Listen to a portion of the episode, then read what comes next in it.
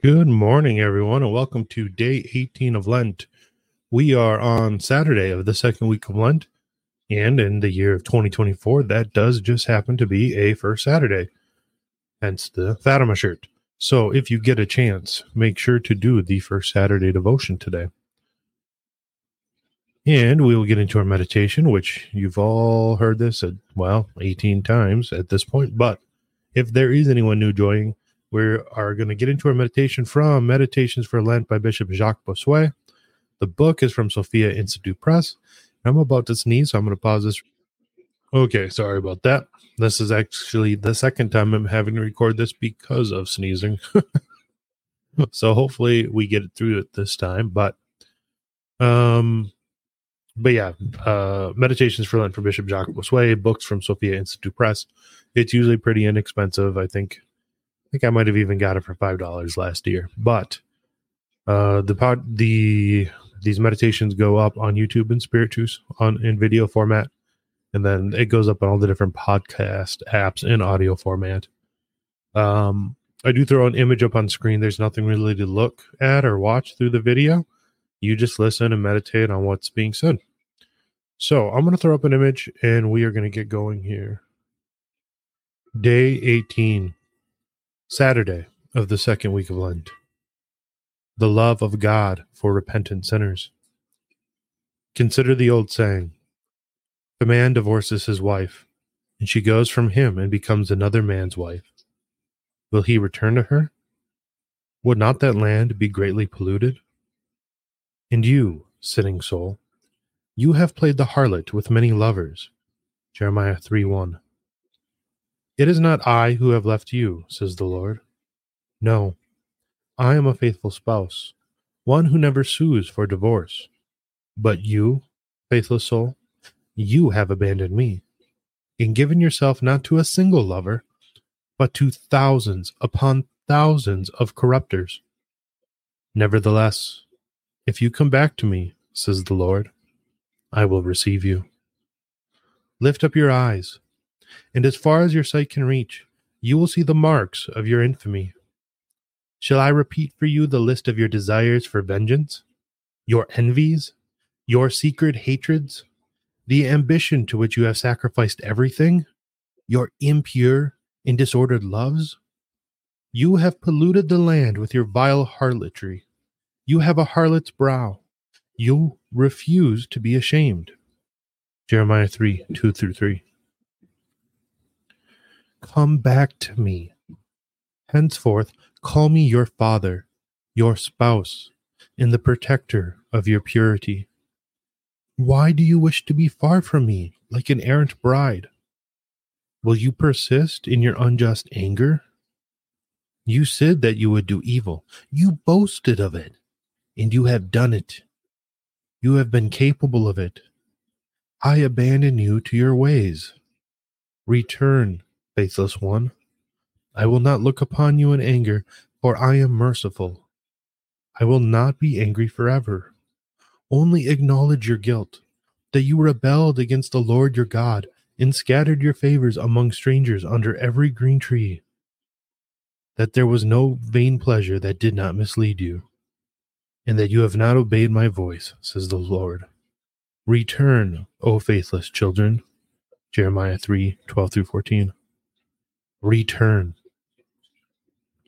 Return to the paternal home, prodigal child. You shall be given the best garments. A feast shall be given for your return. The whole house shall rejoice, and your father, moved by his deep tenderness, will explain himself to the just ones who never left him, saying, "You are always with me."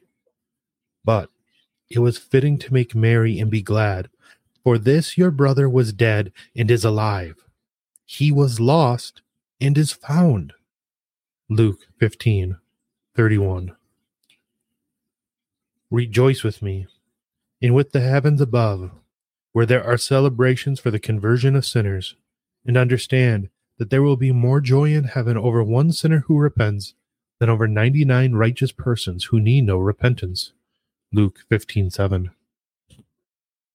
Come back, O faithless children. Come back, unfaithful spouses, For I am your master, Jeremiah three fourteen. Is it my will that the impious perish, or rather that he return to me and live? Return to me, repent, and your sin will not lead you to ruin. Depart from all of your lies and disobedience, and make yourselves a new heart and a new spirit. Why should you wish to die, O house of Israel? Have I any pleasure in the death of the wicked? No, says the Lord. I have no pleasure in the death of anyone. So turn and live. Ezekiel eighteen, twenty-three and thirty-two. I, I am he who blots out your transgressions for my own sake, and to satisfy my own goodness. And I will not remember your sins.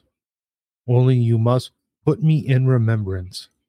Let us argue together, for I am willing to lower myself to you. Set forth your case. Shall you be, be shall you be proved right after I have pardoned you so many times?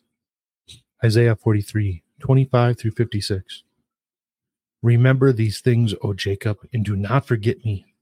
I have swept away your transgressions like a cloud, and chased away your sins as the sun burns off the fog. Sinners, return to me, for I have redeemed you.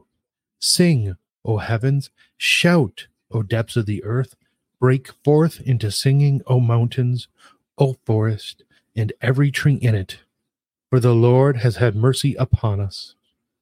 Isaiah forty-four, twenty-one through twenty-three. For as the heavens are high above the earth, so high has he lifted up his mercy. As far as the east is from the west, so far does he remove our transgressions from us. As a father pities his children, so God has had pity on us, because he knows our weaknesses and that we are made of the stuff of the earth. We are nothing but mud and dust. Our days are like grass. Psalm one oh three, eleven through fifteen.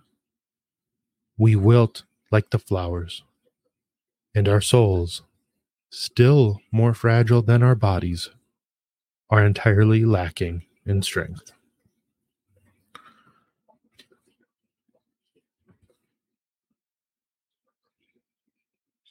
And there is the meditation for today. Boy, can you imagine if someone like James Martin preached that message instead of the message he preaches? That's the message that our world needs to hear today. That, of course, God is merciful and and is willing to to wipe away our transgressions as long as we return to him. So that's the message we need we need to preach. That's, you know, the people complain about uh, how we're not what tolerant, open, accepting, you know, whatever other woke catchphrase you want to throw in there, but uh I mean, that's being that's being open. That's being accepting right there, uh, at least, you know, in true charity. So that's that's what we need to be. We need to show people that there there is a way forward past their sins, past their transgressions, past our own sins, obviously. Um. So that was a good one.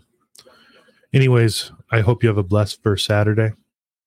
Um, I hope you have a blessed second, uh, well, Saturday of the second week of Lent.